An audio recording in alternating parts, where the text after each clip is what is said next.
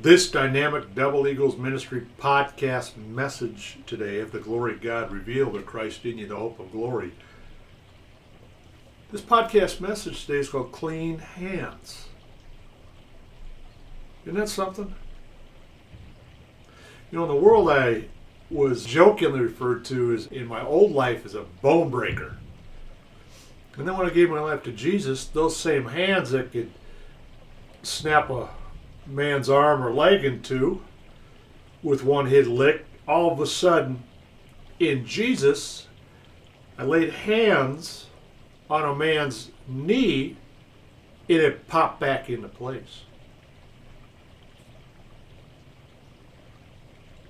With the name of Jesus and the power thereof, his knee, which surgery or a knee replacement could not fix, but Christ in me and through me by his Spirit healed his knee. And that's something. I mean, Christ, I've done some messages on Jesus' virtuous presence, virtuous touch.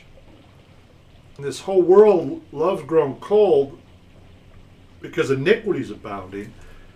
But what about love returning and restoring all things?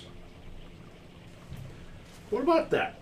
What about your life? I mean, woe unto the wicked, it shall be ill with him, for the reward of his hands shall be given him. So there's a reward here going on in righteousness. The book of Psalms says the Lord rewards me according to my righteousness, according to the cleanness of my hands. Has he recompensed me?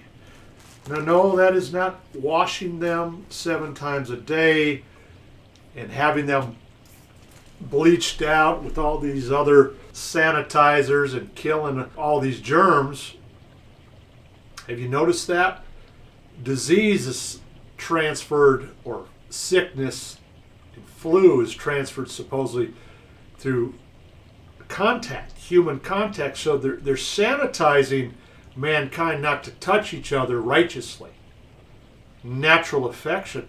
Isn't that amazing why when you give your life to Jesus, your hands become clean because the Spirit in you is clean? Oh my.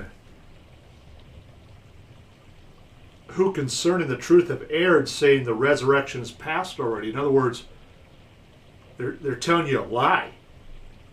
That you don't have the power to be restored into decency, power, kindness, and love. And then Christ's innocent touch quells the stress, calms you in the storm, and gives healing in his innocent touch. So, nevertheless, the foundation of God stands sure, having this seal. The Lord knows them that are his, and let everyone that names the name of the Lord depart from iniquity. See, that's what redemption and salvation is all about. That's the whole ministry of the Son of Man. He paid the price as a sinless man to wash you clean if you give your life into Christ and through his blood. Then rise again in him, in that resurrection that is right now in you. Then the triune being of God, or the new creature that has light in you, also pierces the veil of darkness, disease, poverty, and sickness, and that flees, and the demonic activity that goes with it, and all of a sudden now you have clean hands.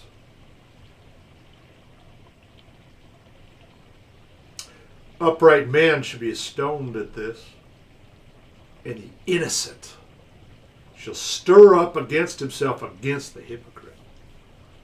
Double-minded man is unstable in all his ways. The silver-tongued devils are always ill-gotten gain, and they just can't talk about faith, hope, and love, the weightier things supposedly of the law. I mean, my goodness.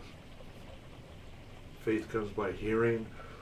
The righteous also shall hold on his way, and he that has clean hands shall be stronger and stronger. Well, this podcast must have clean hands today. Will really wash you clean and really take your brain and put it back where it belongs, in righteousness. You see, that's what the translation of God is all about. There's a natural man and there is a spiritual man. And which man are you feeding? Who is in control of your life?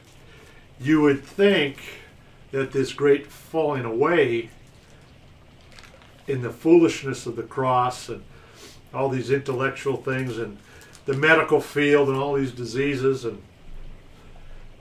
the pill is your God, the computer's your God. No, they're trying to wipe God from man's conscience, but that cleansing,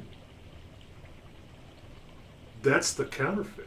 That's the false light. I mean, think of this. They refer to electricity as dirty energy. Imagine if you just unplugged from AI.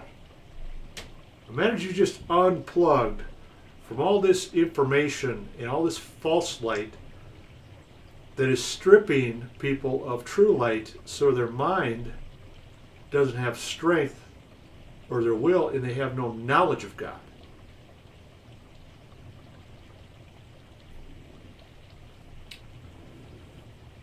That's why to be carnally minded is death. To be spiritually minded is life and peace. But you are not in the flesh, because if you're in the flesh, you can't please God. You please God, He washes you clean. Two things always go hand in hand, folks. When Jesus comes, you can feel the difference. You can smell the difference. You can taste the difference. You can see the difference. But you are not in the flesh, but in the Spirit. If so, that the Spirit of God dwells in you, then you have life. See, to be spiritually minded is life and peace. And in Christ, two things always come hand in hand. Restoration and His inheritance and joy. You can write that down today in clean hands. Restoration in Christ always comes with joy. Though tears endure for a night, behold, joy cometh in the morning. Thou shalt not build and another inhabit. They shall not plant and another eat. For as the days of a tree are the days of my people, and mine elect shall long enjoy the work of thine hands.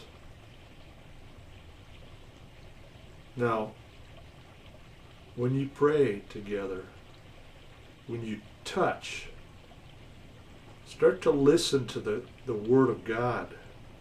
Start to feel His living presence.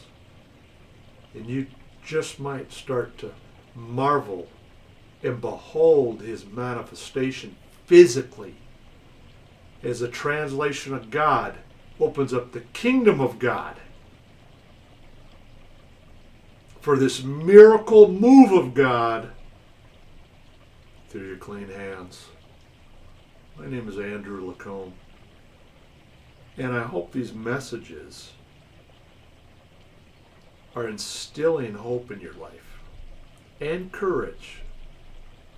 You got a lot of courage, but when you have the truth to back it up, you become immovable. With all these onslaughts of false doctrines and lies. And you know the truth, and the truth sets you free. So you might as well just wash yourself in the washing of the water of the Word, and the regeneration of the Holy Ghost. And just have clean hands.